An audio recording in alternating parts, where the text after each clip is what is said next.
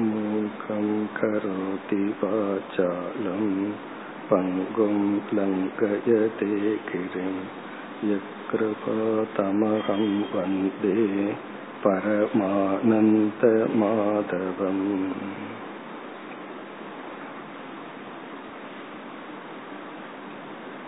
குணங்களை பற்றிய விசாரத்தில் முதல் கருத்தாக நாம் பார்த்து முடித்தது. சத்துவம் ரஜஸ் தமஸ் என்கின்ற மூன்று குணங்களினுடைய மூலம் நம் மனதிற்கு எங்கிருந்து இந்த குணங்கள் வந்தன? அதற்கு நாம் பார்த்து முடித்த பதில் நம்முடைய மனம் உடல் இந்த உலகம் இவைகள் அனைத்துமே குணத்தினுடைய மாற்றங்கள் அல்லது வடிவங்கள். மாயா என்ற ஒரு தத்துவம் சத்துவம் ரஜஸ் தமஸ் என்ற மூன்று குண ரூபமாகவே உள்ளது. இங்கு குணம் என்பதை ஒரு சக்தி என்று புரிந்து கொண்டால் மூன்று சக்தி ரூபமாக உள்ளது.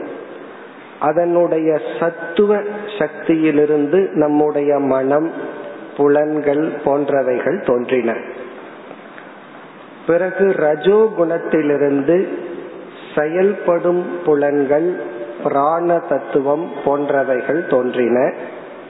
தமோ குணத்திலிருந்து இந்த உலகமும் இந்த உடலும் தோன்றின. ஆகவே நம்முடைய உடல் உலகம் இவைகள் அனைத்தும் குணமயம். இது நாம் பார்த்து முடித்த முதல் கருத்து. இரண்டாவது கருத்து குண லட்சணம் சத்துவ குணத்தின் லட்சணம் ஞான சக்தி ரஜோகுணத்தின் லட்சணம் கிரியா சக்தி தமோ குணத்தினுடைய லட்சணம் ஜட சக்தி அறிவுக்கு ஆதாரமாக இருப்பது செயலுக்கு காரணமாக இருப்பது ஜட தன்மையுடன் இருப்பது. பிறகு பகவான் வேறொரு விளக்கமும் கொடுத்தார். சத்துவ குணம் என்பது அறிவுக்கு காரணம் சரியான அறிவுக்கும் காரணம் நற்குணங்களுக்கும் காரணம். ஆகவே புண்ணியத்திற்கு காரணமான ஒரு குணம். ரஜோகுணம் நம்மை செயலை தூண்டும் ஆசை வடிவமாக உள்ளது. ராகாத்மகம் என்று கூறினார். தமோ குணம் அஜான ரூபம் மோக ரூபம் என்று லட்சணம் சொன்னார். பிறகு அடுத்ததாக நாம் பார்த்த கருத்து பந்தன பிரகாரக. ஒவ்வொரு குணமும் எப்படி நம்மை பந்தப்படுத்தும்? நம்முடைய இலக்கை அடைய வைக்காமல் நம்மை சம்சாரத்திலும் துயரத்திலும் எப்படி வைத்திருக்கும்? அதை நாம் தமோ குணத்தை பார்த்தோம் ரஜோ குணத்தையும் பார்த்து முடித்தோம். தமோ குணத்தில் பிரமாதா ஆலசிய நித்ராபிகி என்று சொன்னார். கவனக்குறைவு சோம்பல் அதிகமான உறக்கம் அல்லது விழித்திருக்க வேண்டிய நேரத்தில் உறங்கி விடுதல். இது போன்ற குணங்களால் நம்மை துயரப்படுத்தி நம் வாழ்க்கையை அழிக்கும். ரஜோகுணம் என்ன செய்யும்? நம்ம எப்பொழுதும் செயல்படுபவனாகவே வைத்திருந்து நமக்கு அறிவை கொடுக்க அது தயாராக இருக்காது. நம்மை கர்த்தாவாகவே அது இயக்கி வரும். பிறகு விருப்பு வெறுப்பு கோபம் பொறாமை போன்ற குணங்களுக்கு காரணமாக அமையும். இதுவரை நம்ம பார்த்தோம். இனி அடுத்தது வந்து ரஜோ சத்துவ குணம் எப்படி பந்தப்படுத்தும்? அதை ஆறாவது ஸ்லோகத்தில் இரண்டாவது வரியில் கூறுகின்றார். சுக சங்கேன பத்னாதி ஞான சங்கேன அனக. ஹே அர்ஜுனா இந்த சத்துவ குணம் ஒருவனை எப்படி பந்தப்படுத்துகிறது என்றால் சுக சங்கம். இங்கு சுக சங்கம் என்பதின் பொருள் இன்பத்தில் பற்று அல்லது சுகத்தில் உள்ள பற்று. எந்த ஒரு சாதனையும் நாம் சாதனை என்கின்ற ஸ்டேட்டஸை தான் கொடுக்கணும்.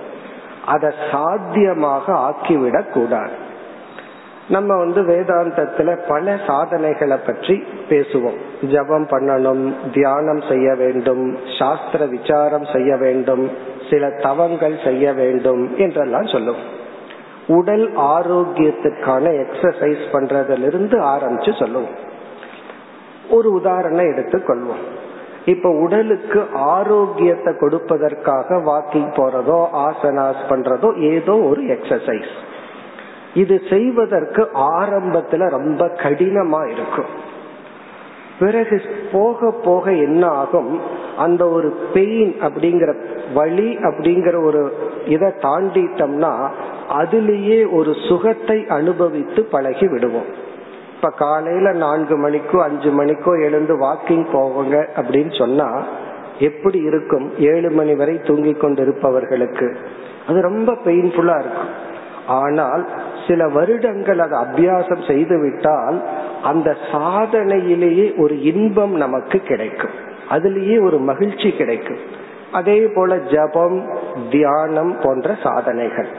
எந்தெந்த சாதனைகள் ஆரம்பத்துல கடினமா நம்ம ஃபீல் பண்ணணுமோ அதே சாதனைகள் என்ன ஆகும் என்றால் அபியாசத்தினால் அதை பிராக்டிஸ் பண்ண பண்ண அதிலிருந்தே ஒரு சுகம் கிடைக்கும். இந்த சத்துவத்தினுடைய பலகீன அம்சம் என்னவென்றால் அந்த சுகத்துக்கு மனம் அடிமையாகி அடுத்த சாதனைக்கு போகாமல் தடுக்கும். அந்த சுகத்தை அனுபவிக்கிறது தவறில்லை. ஆனால் இந்த சத்துவத்தினுடைய நெகட்டிவ் அம்சம் என்னவென்றால் அந்த சுகத்துக்கு மனம் அடிமையாகி அடுத்தபடிக்கு போகாது. காரணம் என்ன? எல்லாமே சாதனைகள் தான் எதுவுமே லட்சியம் அல்ல நம்ம உன்னை விட்டுட்டு அப்படியே மேல போய் கடைசியில மோக்ஷங்கிற லட்சியத்துக்கு போகணும். இந்த சத்துவ குணத்தில் இருப்பவர்கள் வந்து அந்தந்த சாதனையில அப்படியே நின்று விடுவார்கள். இப்ப பூஜை பண்றதுன்னா வாழ்க்கை பூரா பூஜை பண்ணிட்டே இருக்கிறது. ஈவன் தானம் பண்றது கர்ம யோகம் பண்றது சமுதாய சேவை செய்வது இதெல்லாம் உயர்ந்தது தான் ஆனால் இதில் ஒரு சுகத்தை அனுபவிச்சு பழகிட்டோம்னா இதை விடுவதற்கு மனம் வராது. அப்படி இந்த சத்துவ குணம் என்ன செய்யும் என்றால் ஒரு கஷ்டமான சாதனைய சுக சாதனைய மாற்றிவிட்டால் அந்த சுகத்திலிருந்து வெளிவர சத்துவ குணமே தடையாக இருக்கும். அதான் சுக சங்கேன அதனால வந்து தியான பயிற்சி செய்யும் பொழுது பதஞ்சலி போன்ற மற்ற முனிவர்கள் கூறுவார்கள் தியானம் ஆரம்பத்துல கஷ்டமா இருக்கும். தியானம் பயிற்சி செய்து செய்து அதுல இன்பம் வர ஆரம்பித்து விட்டால் அந்த இன்பத்திலும் வைராகியத்தை அடைய வேண்டும். அந்த தியானம் பண்ற சுகத்திலையும் வைராகியத்தை அடையணும். அந்த இன்பத்துக்கும் நாம் அடிமையாகி விடக்கூடாது. பிறகு சத்துவ குணத்தில் இருப்பவர்கள் வந்து தன்னுடைய உடல் சூழ்நிலை அனைத்தையும் தூய்மையாக வைத்திருப்பார்கள். அந்த தூய்மை இல்லாத சூழ்நிலை வந்தால் அவர்களுடைய மனம் பாதிக்கும். உடல் பாதிக்கிறதுங்கிறது நம்ம சாய்ஸ் நமக்கு சாய்ஸ் இல்லை. ஆனா அவர்களால் அதை ஏற்றுக்கொள்ள முடியாது. இப்ப சத்துவ குணத்தில் இருப்பவர்கள் வந்து ஒரு டிசார்டர் ஏதாவது ஒரு ரெகுலரா போயிட்டு இருக்கிறது மாறிவிட்டால் அவர்களால் அதை சகித்து கொள்ள முடியாது. முதல்ல வந்து அமைதியும் ஏகாந்தமும் தனிமையும் மௌனமும் பெயின்ஃபுல்லா இருக்கும். அதற்கு பிறகு இவர்கள் வந்து மௌனத்தையும் தனிமையையும் பழகிவிட்டால் அவர்களால் அதை விட முடியாது. மைண்ட் அதுக்கே ஒரு விதமான அடிக்ஷன் ஆயிக்கும். இது நல்லதுதான். அதே சமயத்தில் இது லட்சியம் அல்ல. அப்ப சத்துவ குணத்துல வர்ற ப்ராப்ளம் என்னவென்றால் இதுல வர்ற கஷ்டம் வந்து இதெல்லாம் லாஸ்ட் ஸ்டேஜ் ஒருத்தர் வந்து எனக்கு வந்து மௌனமா இருக்கிறதுலயோ ஏகாந்தத்திலயோ பெயினே கிடையாது. அதுக்கெல்லாம் அடிக்ஷன் ஆகலன்னு சொன்னா என்ன அர்த்தம்? அந்த சுகத்தையே இவர் அனுபவிச்சு பழகலின்னு அர்த்தம். முதல்ல அந்த சுகத்துக்கு வரணும். அதற்கு கொஞ்சம் அடிமையாகி பிறகு அதிலிருந்து தான் நாம் மேலே வர வேண்டும். இப்ப சுக சங்கம் அப்படின்னு சொன்னா எல்லாமே ஆர்டரா இருந்து ஒழுக்கமா நியதியா இருந்து அந்த நியதிக்கு மனம் அடிமையாகி விடும் இந்த தர்மப்படியே எல்லா சூழ்நிலைகளும் பர்ஃபெக்டா இருந்தா இவர்கள் வந்து இந்த இம்பர்ஃபெக்ட் சில சமயங்கள்ல இயற்கையினுடைய நியதி எல்லாமே பர்ஃபெக்டா இருக்காது. சில சமயங்கள் அது தடம் மாறும். அதையெல்லாம் ஏற்றுக்கொள்கின்ற மனநிலை வராது. இப்ப சுக சங்கம் என்றால் நம்ம எந்த இடத்துல மனம் பழகி விட்டதோ அதற்கு அடிமையாகி விடும் நல்லதுக்கு தான் அடிமையாகி இருக்கும். ஆனால் அதுவே அடுத்த சாதனைக்கு தடையாக இருக்கும் இப்ப சாஸ்திர விசாரம் பண்ணா ஞானம் வரும்னு ஒரு ஒரு ஸ்டேஜ் இருக்கு. தியானம் செய்தால் மனம் அமைதியாகும்னு ஒரு ஸ்டேஜ் இருக்கு. பிறகு வந்து கர்மயோகம் எல்லாம் பண்ணி தானம் எல்லாம் பண்ணா மனம் விரிவடையும் ஒரு ஸ்டேஜ் இருக்கு. இவர் வந்து தானம் பண்ணி கர்மயோகம் பண்றதுல ஒரு மகிழ்ச்சியை அடைகின்றார். அதிலேயே நின்று விட்டால் என்ன ஆகும்? இவர் அடுத்த படிக்கு போக மாட்டார். அடுத்த படியில் இருப்பவர்கள் அங்கேயே நின்று விட்டால் அதற்கு அடுத்த படிக்கு செல்ல மாட்டார்கள். அப்ப இந்த சத்துவ குணம் என்ன செய்யும் என்றால் எந்த ஒரு சாதனையை நாம் தொடர்ந்து செய்து அதிலிருந்து இன்பத்தை அடைந்து விட்டோமோ அதை விடுவதற்கு தயாராக இருக்கார். அதனாலதான் சில பெரியவர்கள் எல்லாம் அந்த காலத்திலிருந்து சில பழக்கங்களை பழகி வச்சிருப்பார்கள். அது அவர்களால விடவே முடியாது. அது டாக்டர் சொல்லுவாங்க இந்த பழக்கம் வேண்டாம் இது நல்லதல்லன்னு சொன்னாலும் கேட்க மாட்டார்கள். ஏன்னா அது வந்து அது மைண்டு அதுக்கு அடிக்ஷன் ஆயிருக்கும். இது வந்து சத்துவத்தினுடைய நெகட்டிவ் சத்துவத்தினுடைய தோஷ அம்சம். பிறகு இரண்டாவதாக சொல்கின்றார் ஞான சங்கேன. இந்த கருத்தை எல்லாம் கொஞ்சம் ஆழ்ந்து சிந்திச்சா தான் நமக்கு புரியும். ஞான சங்கம் என்றால் ஞானத்தில் பற்று ஏற்பட்டு இவன் பந்தப்படுவான் அப்படின்னு சொல்லப்பட்டிருக்கு. நம்ம கஷ்டப்படுறதே எதற்குனா ஞானத்துக்காகத்தான். ஞானத்தை அடையிறதுக்கு தான் எல்லா முயற்சியும் பண்றோம்.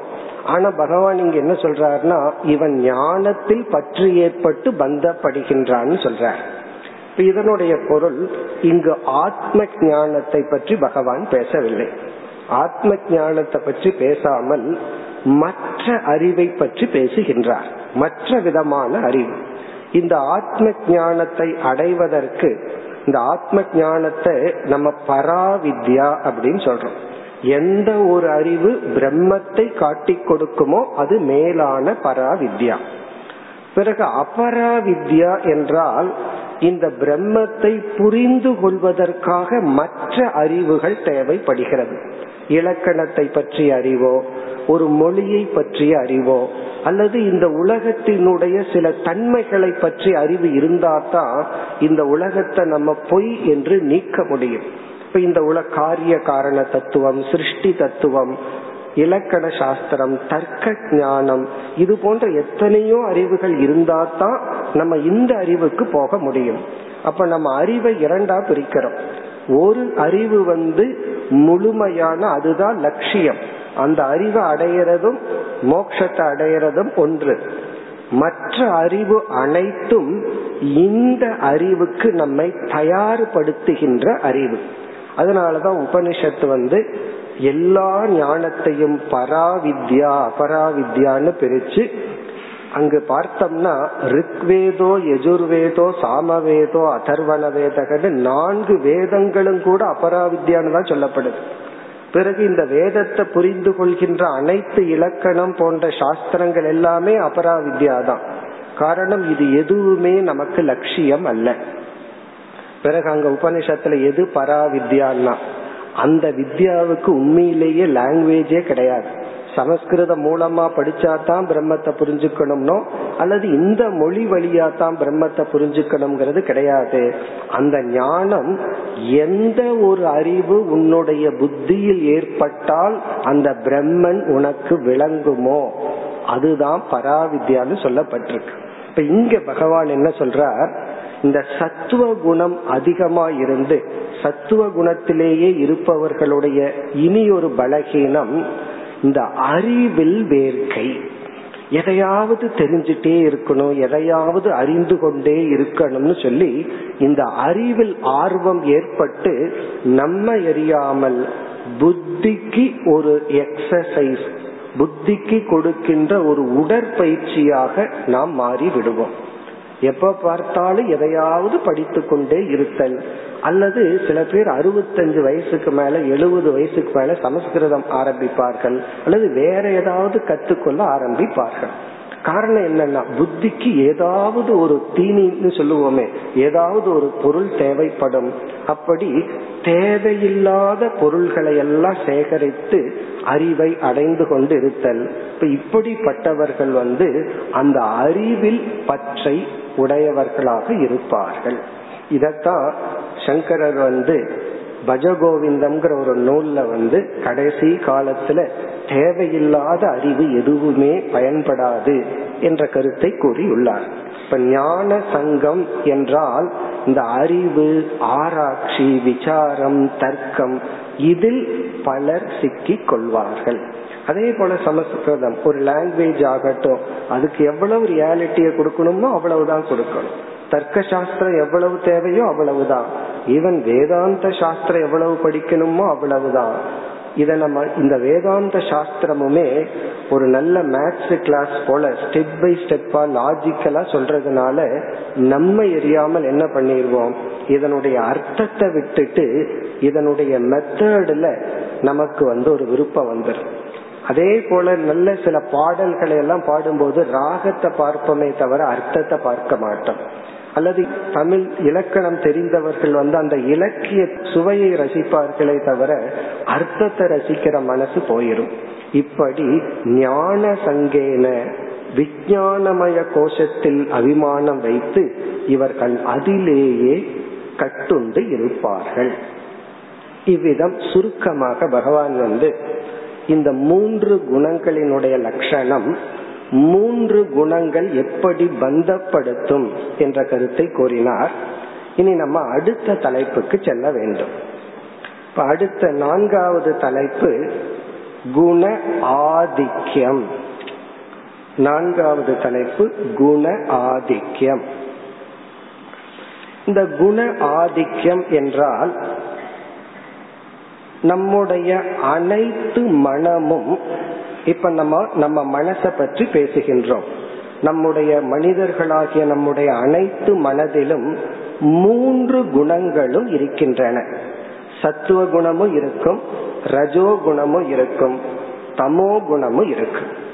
யாருக்குமே ஒரு குணம் இருக்கு ஒரு குணம் இல்லை அப்படிங்கிறது கிடையாது. நம்முடைய அனைத்து மனதிலையும் சத்துவம் ரஜஸ் தமஸ் என்கின்ற மூன்று குணங்கள் இருக்கும் மூன்று குணங்கள் இருந்த போதிலும் சிலர் அதிக நேரம் சத்துவ குணத்தின் வெளிப்பாடுடன் வாழ்வார்கள். சிலர் விழித்திருக்கின்ற அதிக காலம் ரஜோ குணத்தின் வெளிப்பாடுடன் அவர்களுடைய வாழ்க்கை அமைந்திருக்கும். சிலர் அதிக நேரம் தமோ குணத்தினுடைய வெளிப்பாடுடன் வாழ்வார்கள். இப்படி குண பிரதான மனிதர்கள் இருப்பார்களே தவிர மூன்று குணம் இல்லாத மனிதர்கள் கிடையாது. அவர் ரொம்ப சாத்விக் பர்சன் சொல்லுவோம் அவர் ரொம்ப சத்துவ குணம் சாந்தமானவர்னு சொல்லுவோம் அவர் ரொம்ப ஆக்டிவிட்டிஸோட இருப்பார். ரஜசிக் பர்சன் சொல்றோம். அவன் எப்ப பார்த்தாலும் டல்லா இருப்பான்னு நம்ம பிராக்டிக்கலா சொல்லிட்டு இருக்கோம் இப்ப இதனுடைய பொருள் என்னவென்றால் இந்த மூன்று குணம் எல்லா மனதில் இருந்த போதிலும் ஒவ்வொரு மனிதனும் ஒவ்வொரு குணம் அதிகமாக வெளிப்படுவதன் அடிப்படையில் வாழ்ந்து வருவார்கள். அதே மனிதன் சிறு வயதுல தமோ குணத்துல இருப்பான். பிறகு திடீர்னு கொஞ்சம் வருஷங்கள் சத்துவ குணத்துல இருப்பான். திடீர்னு கொஞ்சம் வருஷங்கள் ரஜோ குணத்துல மாறுவான். இது காலத்துக்கு காலம் மனிதனுக்கு மனிதன் இடத்துக்கு இடம் மாறுபட்டு கொண்டே இருக்கு. அப்ப நம்ம வந்து குணம் என்று சொன்னால் எல்லா குணமும் எல்லாரிடமும் இருக்கிறது. எந்த குணம் ஒருவனுக்கு அதிகமாக வெளிப்பட்டு வாழ்கிறான் அப்படிங்கறதா அவனுடைய வாழ்க்கை தரம். அது அந்த சூழ்நிலையில் அந்த காலத்தில்.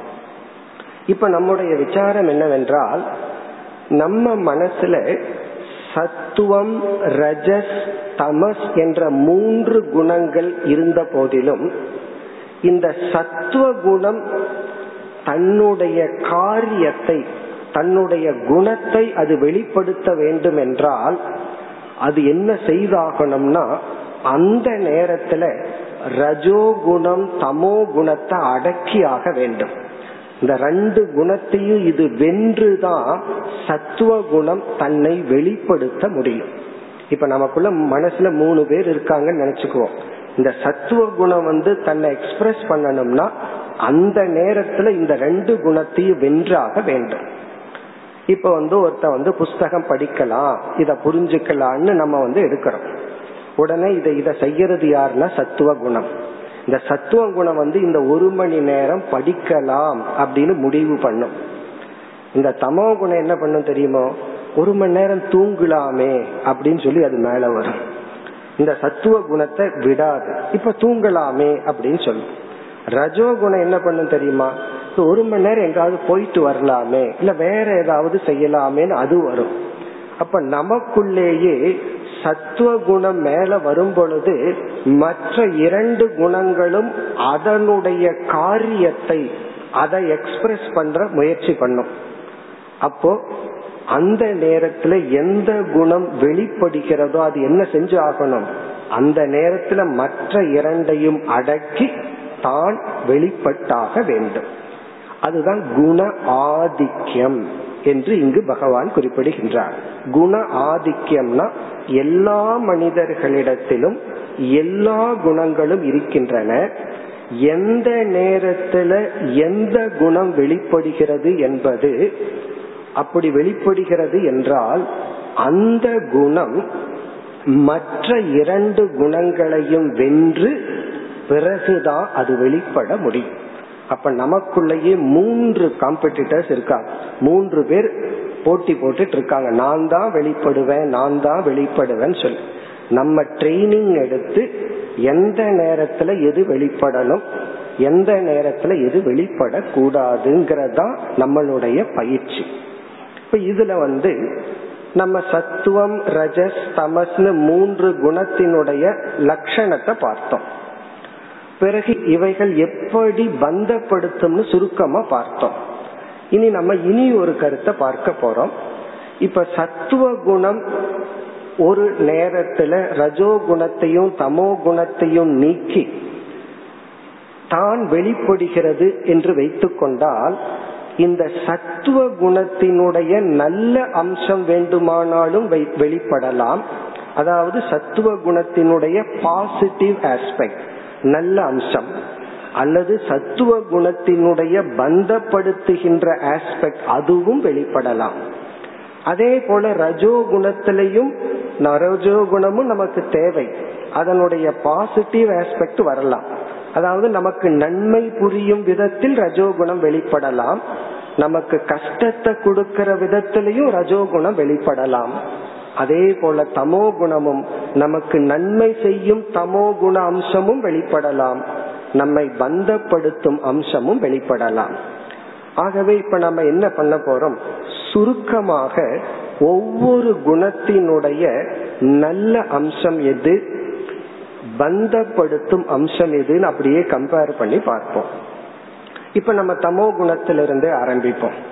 இப்ப தமோ குணத்தினுடைய நல்ல அம்சம் என்ன என்றால் இந்த உடலுக்கும் மனதிற்கும் ஓய்வு தேவை. எப்பொழுதுமே மனது வந்து ஒரு சிப்ட் போட்ட மெஷின் மாதிரி எல்லாம் யோசிச்சுட்டு இருக்க முடியாது. அதுவும் யோசிக்காம அமைதியா இருந்தாக வேண்டும் சிந்தனையிலிருந்து விடுபட்டாக வேண்டும். இந்த சிந்திக்கிறது பிளான் பண்றது எல்லாம் கொஞ்ச நேரம் நிறுத்தி வைக்கணும். ஏன்னா மனம்ங்கிறது மிஷின் அல்ல.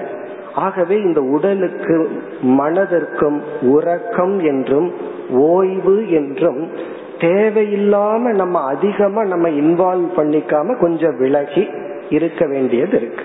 வேறொரு இடத்துல பகவான் சொல்லியிருக்கார் இந்த என்டர்டெயின்மெண்ட் ஒன்னு இருக்கு யாருக்கு எங்கு தன்னை வைத்து கொண்டா மனசு ரிலாக்ஸ் ஆகும் சந்தோஷமா இருக்கலாமோ அதுவும் அவசியம்.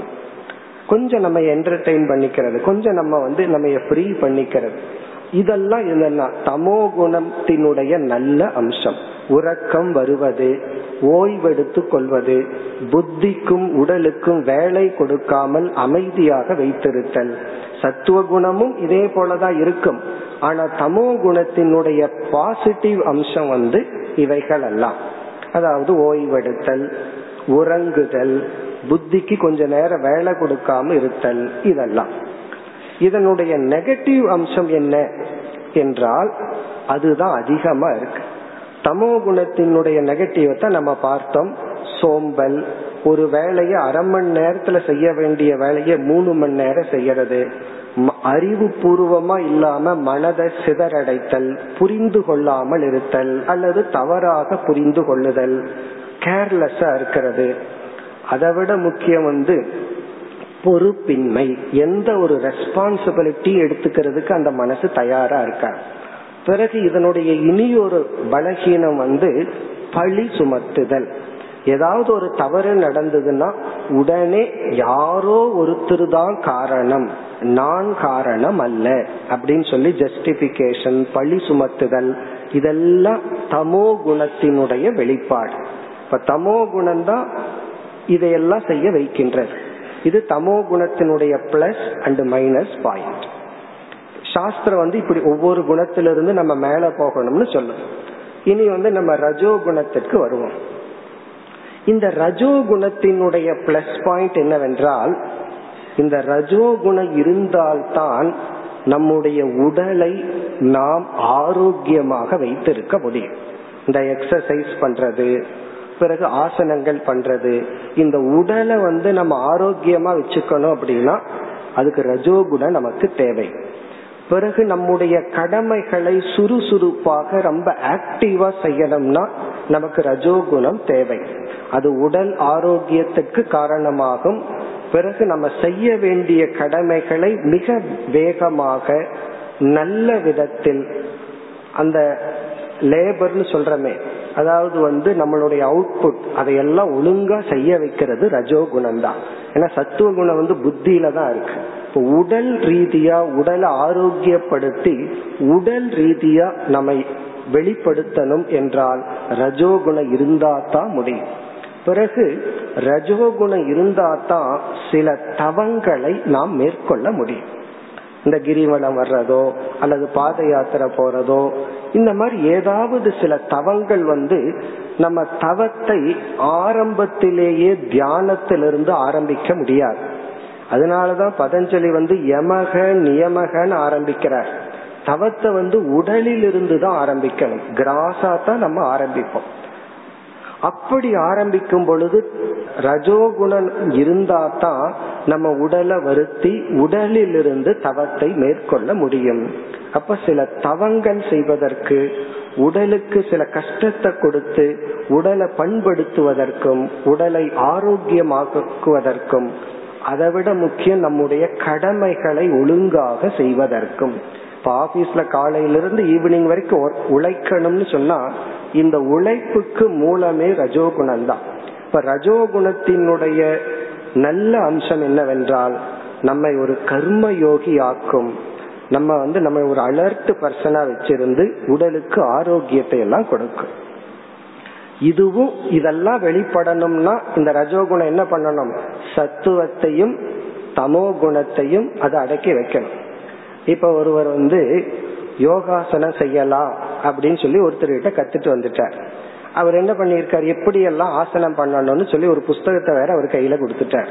இவர் அந்த புஸ்தகத்தை படிச்சுட்டு ஆசனம் செய்ய போகும் பொழுது தூங்குனார்னு வச்சுக்குவோமே அது எதனுடைய குணத்தின் விளைவு?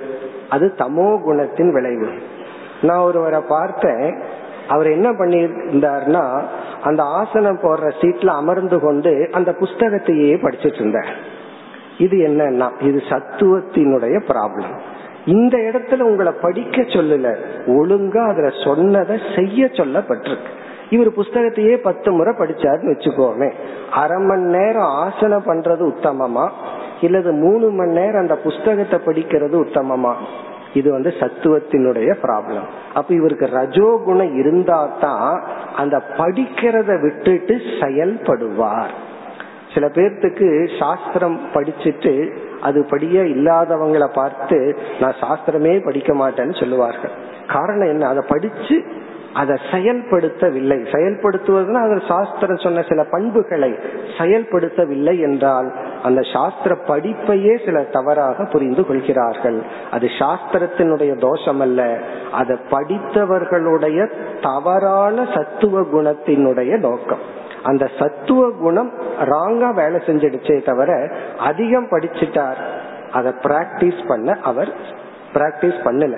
அதனாலதான் விவேகானந்தர் சொல்லுவார் the ounce of practice is better than tons of knowledge சொல்லுவார். ஒரு டன் நாலேஜ சேர்த்து வைக்கிறத விட ஒரு அவுன்ஸ் ஒரு சிறிய பிராக்டிஸ் பண்றது நல்லதுன்னு சொல்லு. இந்த ரஜோகுணம் என்ன பண்ணும்? நம்மை செயல்படுத்த அப்ப செயல்படணும்னா பிராண சக்தி வேணும் உடல் சக்தி வேணும்.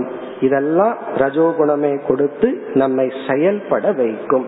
காரணம் ஆரம்பத்துல செயல்பட்டு தான் நம்ம சாந்த நிலைக்கு செல்ல முடியும். சத்துவ குணத்துக்கெல்லாம் திடீர்னு நம்மால சென்று விட முடியாது.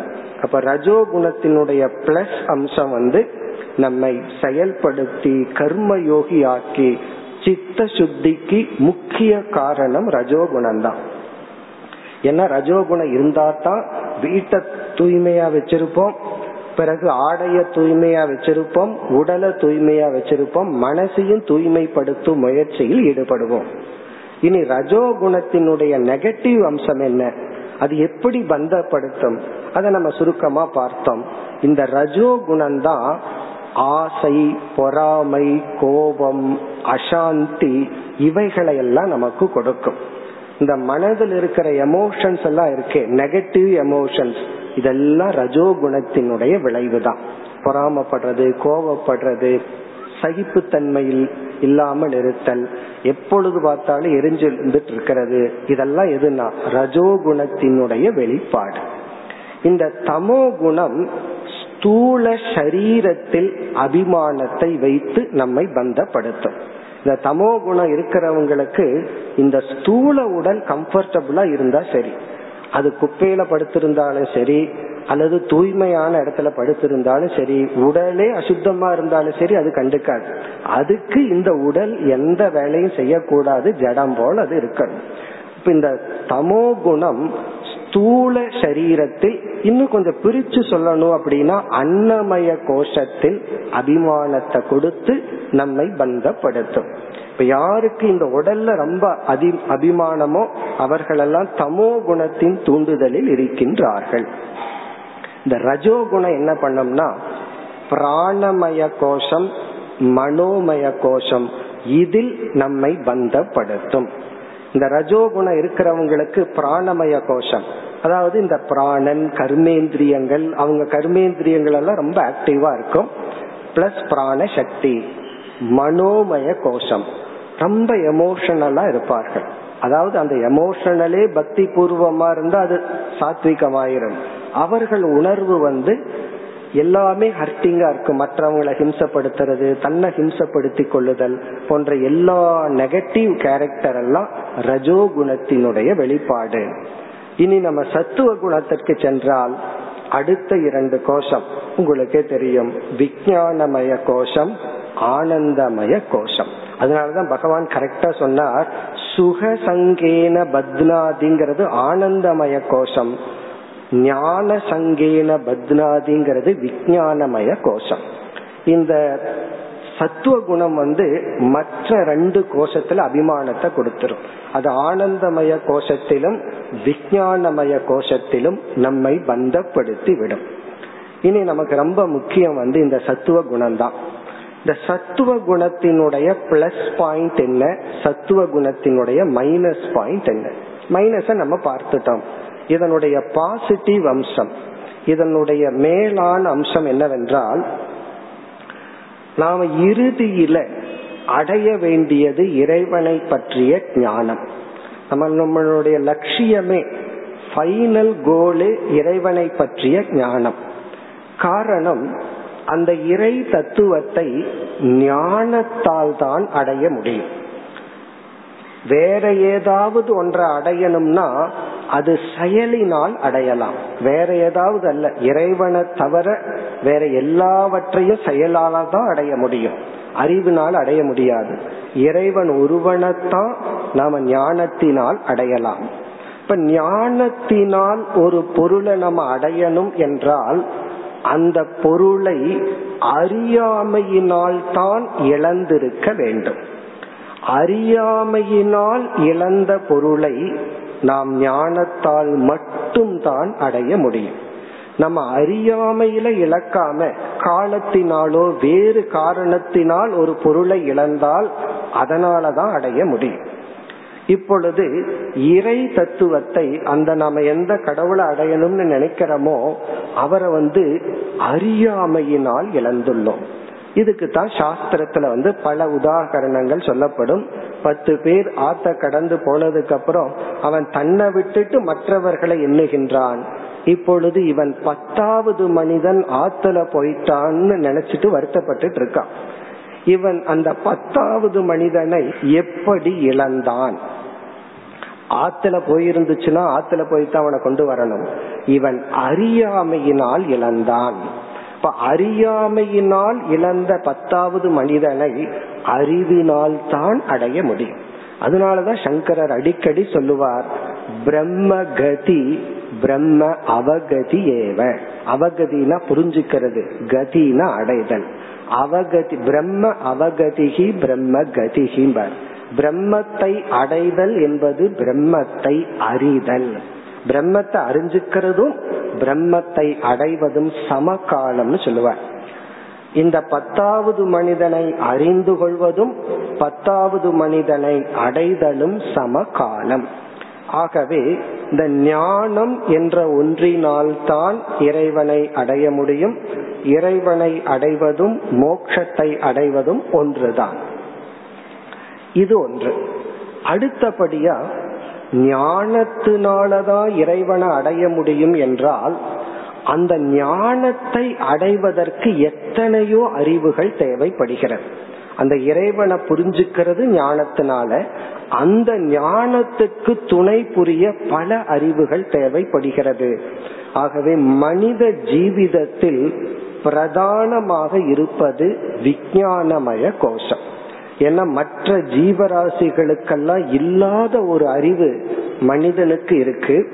அது வந்து விஞ்ஞானமய கோஷத்தில் இருக்கிற வேற்றுமை தான் மற்ற ஜீவராசிகளுக்கு அன்னமயம் இருக்கு பிராணன் இருக்கு மனது இருக்கு உணர்வு இருக்கு. ஆனா அந்த விஞ்ஞானத்துலதான் இறைவன் நம்மையும் மற்ற ஜீவராசிகளையும் பிரித்துள்ளார். எப்படி பிரித்துள்ளார்னா இந்த விஞ்ஞானமய கோஷத்துல எக்ஸ்ட்ரா ஒரு ஃபேக்கல்ட்டிய கொடுத்துட்டார். என்னவென்றால் நம்மையே நாம் பார்த்து அடையாளம் கண்டுகொள்ளும் ஒரு அறிவு. இப்ப நான் ஆண் நான் மனிதன் நான் இந்த இனத்தை சேர்ந்தவன்னு நம்மையே பார்க்கிற இந்த செல்ஃப் கான்சியஸ்னஸ் சொல்றோம். இதை இறைவன் நமக்கு கொடுத்துள்ளார். ஆகவே ஒரு மனிதனுடைய பிரதானம் அவன் வந்து பாதையில சென்று அடைய வேண்டியது வந்து சத்துவ குணம். தமோ குணத்தினும் தேவைதான். ரஜோ குணத்துக்கும் பிளஸ் பாயிண்ட் இருக்குன்னு நம்ம சொல்றோம். அதை பயன்படுத்தி சத்துவ குணத்தை அடைதல் தான் ஃபர்ஸ்ட் லட்சியம். நம்முடைய முதல் லட்சியம் வந்து தமோ குணத்தினுடைய நல்ல அம்சத்தை பயன்படுத்தி தீய அம்சத்தை விளக்கி சத் ரஜோகுணத்தினுடைய நல்ல அம்சத்தை பயன்படுத்தி தீய அம்சத்தை விளக்கி சத்துவ குணத்திற்கு வர வேண்டும். அந்த சத்துவ குணத்தில் உள்ள தீய அம்சத்தை நீக்கி பிறகு நல்ல அம்சத்தை பயன்படுத்த வேண்டும். இந்த சத்துவ குணத்தினுடைய நல்ல அம்சம் வந்து சத்துவ குணம் இருந்தால்தான் பராவித்யா அபராவித்யா இந்த இரண்டு அறிவையும் அடைய முடியும். இதுல வேற சாய்ஸே கிடையாது. என்ன? சத்துவ குணம்தான் ஞான ஹேதுகு. ஞானத்திற்கு காரணம். இந்த சத்துவ குணம் இருந்தா தான் நம்ம வந்து அறிவை அடைய முடியும். இப்ப பிரம்மத்தை பற்றி அறிவை பற்றி இப்ப நம்ம விசாரம் பண்ண வேண்டாம். அது பிறகு பார்ப்போம்.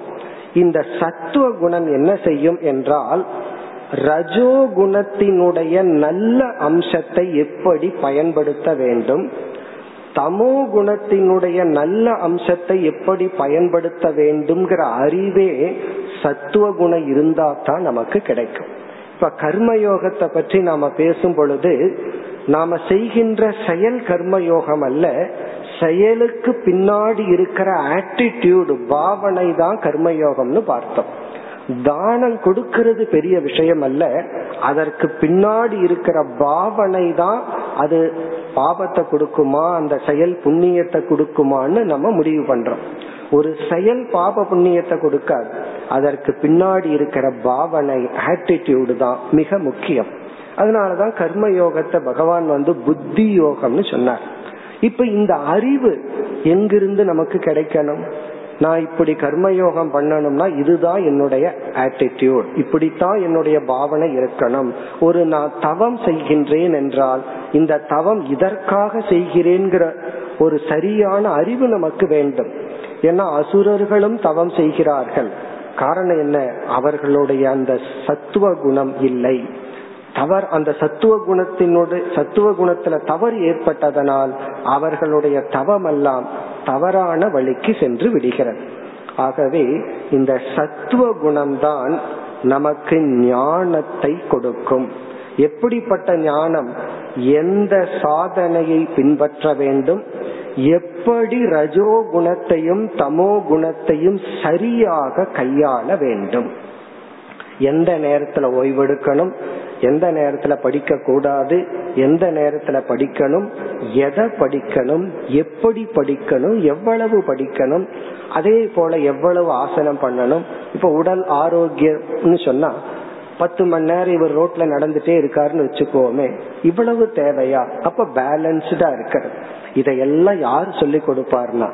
சத்துவ குணம் ஞானம். ஆகவே பகவான் இங்க என்ன சொல்ல போறாருன்னா சத்துவ குணம் யாருக்கு மேலோங்கி இருக்கின்றதோ அவர்கள்தான் வாழ்க்கையில வந்து எல்லா விதத்திலும் வெற்றி அடைவார்கள். இவன் பிரம்ம ஞானத்தை அடையறான் அடையலைங்கிறது இரண்டாவது பட்சம். இவன் இந்த உலகத்திலேயே ஒருத்தன் வந்து வெற்றி அடையணும்னா இவனுக்கு அறிவு ஒழுங்காக இருக்க வேண்டும். இவனுடைய அனுபவங்களை சரியாக பொருள்படுத்த வேண்டும். இந்த அறிவுக்கு காரணமா இருக்கிற சத்துவ குணம்தான் நம்முடைய ஃபர்ஸ்ட் கோல் நம்முடைய லட்சியம். அப்ப சாஸ்திரம் வந்து இந்த சாதனைகளை எப்படி பிரசன்ட் பண்ணுதுன்னா நீ வந்து பிரம்மன் ஆத்மாவை பிறகு வச்சுக்கோ.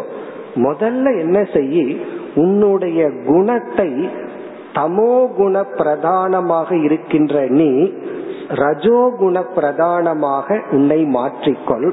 பிறகு சத்துவ குண பிரதானமாக உன்னை மாற்றிக்கொள்னு சொல்லி சத்துவ குண அதிகமாக வெளிப்படும் விதத்தில் நம்மை அமைத்துக் கொள்வதுதான் நம்முடைய முதல் லட்சியம்.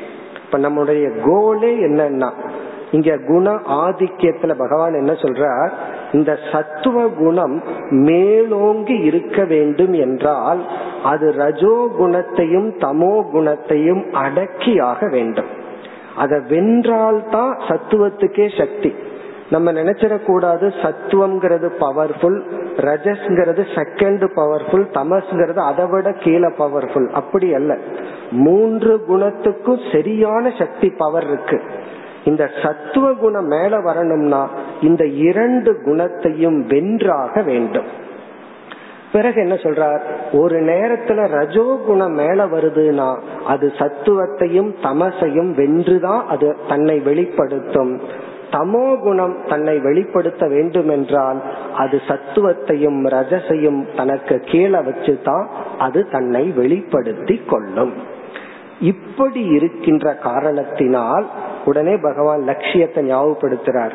ஆகவே உன்னுடைய லட்சியம் என்னன்னா சத்துவத்தை மேலோங்கும் விதத்தில் உன்னை நீ வளர்த்தி கொள்ள வேண்டும். அப்ப நம்முடைய லட்சியமே என்னன்னா சத்துவ குணத்தை அடைதல். இந்த அத்தியாயத்துல குணத்தை பற்றி இந்த ஞானத்தை எல்லாம் கொடுக்கிற பகவான் அடுத்ததுக்கு அடுத்த அத்தியாயத்திலிருந்து என்ன செய்வார்? பல தத்துவங்களை எடுத்துக்கொண்டு அதை சத்துவம் ரஜஸ் தமஸ்னு பிரிக்க போறார். அதாவது உணவை மூணா பிரிக்க போறார். இந்த உணவு உனக்கு சத்துவத்தை தூண்டும். இந்த உணவு ரஜோ குணத்தை தூண்டும். இந்த உணவு உனக்கு தமோ குணத்தை தூண்டும்னு உணவை பிரிப்பார். பிறகு நாம வழிபடுகின்ற இறைவனையே பிரிப்பார். இந்த தேவதை அதாவது சத்துவ குணத்தை உடையவர்கள் இந்த தேவதையை வழிபடுவார்கள். ரஜோ குணத்தை உடையவர்கள் இப்படிப்பட்ட தேவதைகளை வழிபடுவார்கள். அதே போல தமோ குணம் இந்த பேய் பிசாசை எல்லாம் வழிபடுவார்கள் சொல்லி தேவதைகளை பிரிப்பார். நாம் செய்கின்ற செயல்களை பிரிப்பார். ஸ்ரத்தையே மூன்றாக பிரிக்கப்படுகிறது. நீ வைக்கிற நம்பிக்கை இருக்கே அது சத்துவ சாத்விக ஸ்ரத்தா ராஜச ஸ்ரத்தா தாமச ஸ்ரத்தான்னு பதினேழாவது அத்தியாயமே ஸ்ரத்தையே மூன்று குணத்தின் அடிப்படையில பிரிப்பார். பிறகு நாம் செய்கின்ற தவத்தை மூணா பிரிப்பார்.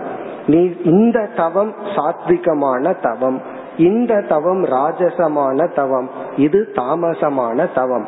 நாம் செய்கிற பூஜை நாம் செய்கின்ற அனைத்து செயல்களையும் தானத்தை பிரிப்பார். இது சாத்விகமான தானம் ராஜச தானம் தாமச தானம்.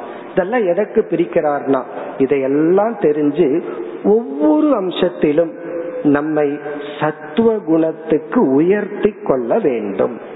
அப்ப நம்முடைய லட்சியமே சத்துவ குணத்துக்கு நம்மை உயர்த்தி கொள்ளுதல்.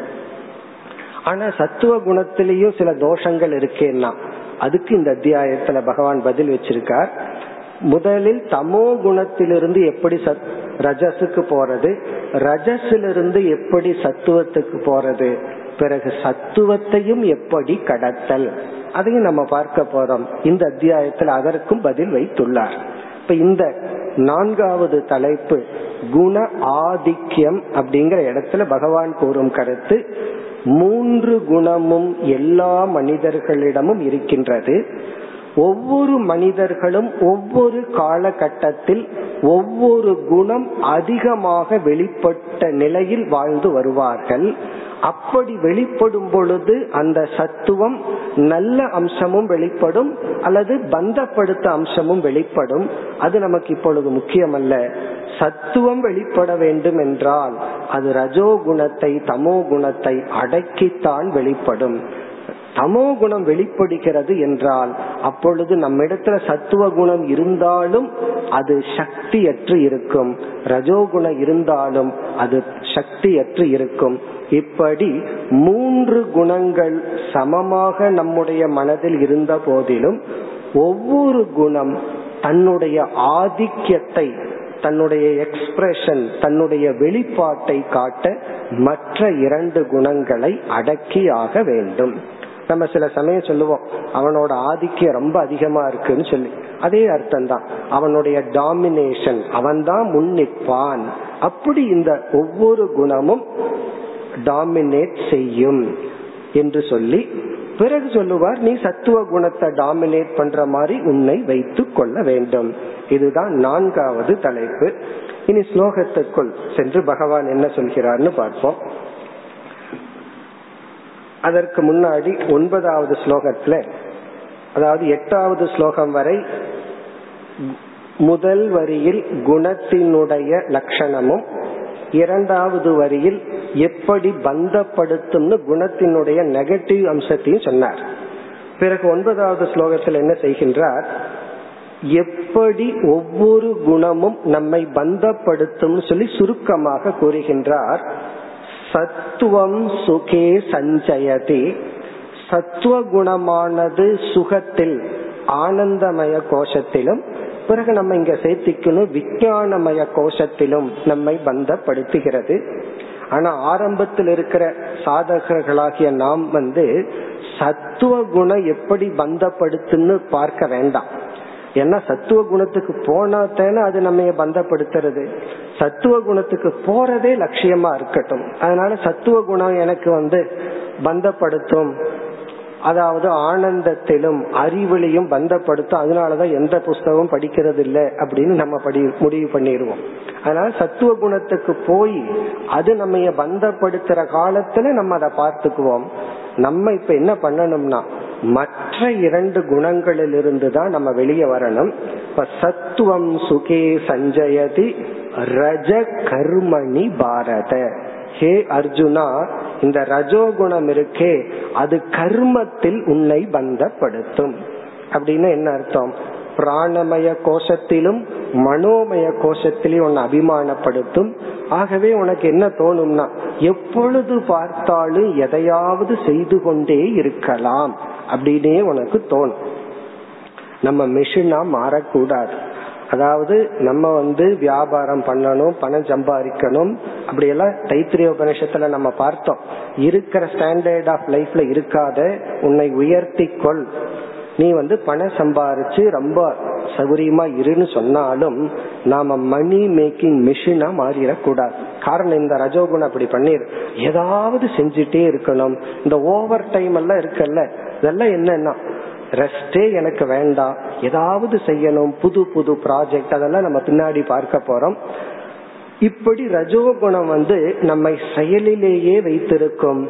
நாம கர்த்தாவாகவே தான் இருப்போம். என்னைக்குமே பிரமாதாவாக இருக்க மாட்டோம். அறிபவனாக இருக்க மாட்டோம். செய்பவனாகவே இருந்து கொண்டு இருப்போம் இது வந்து பந்தப்படுத்துகின்ற அம்சம். பிறகு ஞானம் ஆவருத்தியது தமக. இந்த தமோ குணமானது நம்முடைய அறிவை மறைத்து அதாவது அறிவை மறைத்துனா எனக்கு எது நல்லது எனக்கு எது கெட்டதுங்கிற அறிவை மறைச்சிரும். இந்த தமோ குணத்தில் அதுதான் கஷ்டம். எனக்கு எது நல்லதுங்கிறது ஏன் புத்தியே சொல்லலின்னு சொன்னா மத்தவங்க சொன்னா நான் எப்படி கேட்க முடியும். ஒருவர் தன்னையே அழிச்சிட்டு இருக்கும் போது ஏன் புத்தியே எனக்கு இது நல்லதுன்னு சொல்லி கொடுக்கல. இப்படி பேசினா நல்லதா? இந்த என்னுடைய பிஹேவியர் எனக்கு நல்லதா? இது எனக்கே தெரியலனா எவ்வளவுதான் மற்றவங்க சொன்னா எப்படி புரியும்? மற்றவங்க சொல்வது எதற்குனா இந்த புத்தியில நாம புரிஞ்சுக்கிறதுக்கு. ஆனா தமோ குணத்தில் இருந்தால் யார் எவ்வளவு சொன்னாலும் அதனுடைய பலன் விபரீதமா தான் இருக்கும். என்ன குறை சொல்கிறார்கள் என்ன வந்து ஏற்றுக்கொள்ளவில்லை நிந்திக்கிறார்கள்னு தான் பொருள்படுத்துமே தவிர என்னை உயர்த்துவதற்கும் என்னுடைய நன்மைக்கும் அட்வைஸ் பண்றாங்க அறிவுரை சொல்கிறார்கள்னு பொருள்படுத்தாது. உடனே என்ன பொருள்படுத்தும்? என்ன குறை சொல்கிறார்கள் என்னை ரிஜெக்ட் பண்றாங்க நீக்குகிறார்கள் தான் புத்தி சொல்லும். அதத்தான் இங்க சொல்றார் ஞானம் ஆவருத்திய. ஞானம்னா யதார்த்தம். எது உண்மையோ அதை மறைத்து பிரமாதே சஞ்சயத்யுத. அது கவனமின்மையில் கவனக்குறைவில் ஒருவனை சேர்த்து விடும் ஒருவனை இணைத்து விடும் இனி அடுத்த ஸ்லோகத்துல தான் நம்ம பார்த்த கருத்து. பத்தாவது ஸ்லோகத்துல தான் நாம் பார்த்த நான்காவது கருத்து குண ஆதிக்கியம் எப்படி ஒவ்வொரு குணமும் மேலோங்குகின்றது? அதை கூறுகின்றார் ரஜஸ்தமஸ்ட அபிபூய சத்துவம் பவதி பாரத. ஹே அர்ஜுனா ரஜோ குணத்தையும் தமோ குணத்தையும் அபிபூய. தனக்கு கீழ் வைத்து அடக்கி சத்துவம் பவதி.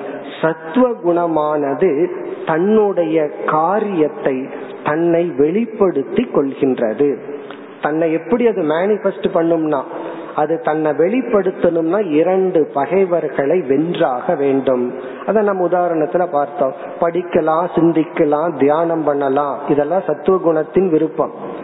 ஒரு பதினஞ்சு நிமிஷம் தியானம் பண்ணலாம்னு அமர்ந்தா தான் என்னென்னலாம் வீட்டுல வேலை பெண்டிங் இருக்கோ அதெல்லாம் ஞாபகத்துக்கு வரும். அப்ப இதை முடிச்சுட்டு வந்துடலாமே இதை முடிச்சுட்டு வந்துடலாமே அல்லது படின்னு குழந்தைக்கு சொன்னாதான் எத்தனையோ வேலைகள்லாம் ஞாபகத்துக்கு வரும். இதை செய்யறனே அதை செய்யறனேன்னு.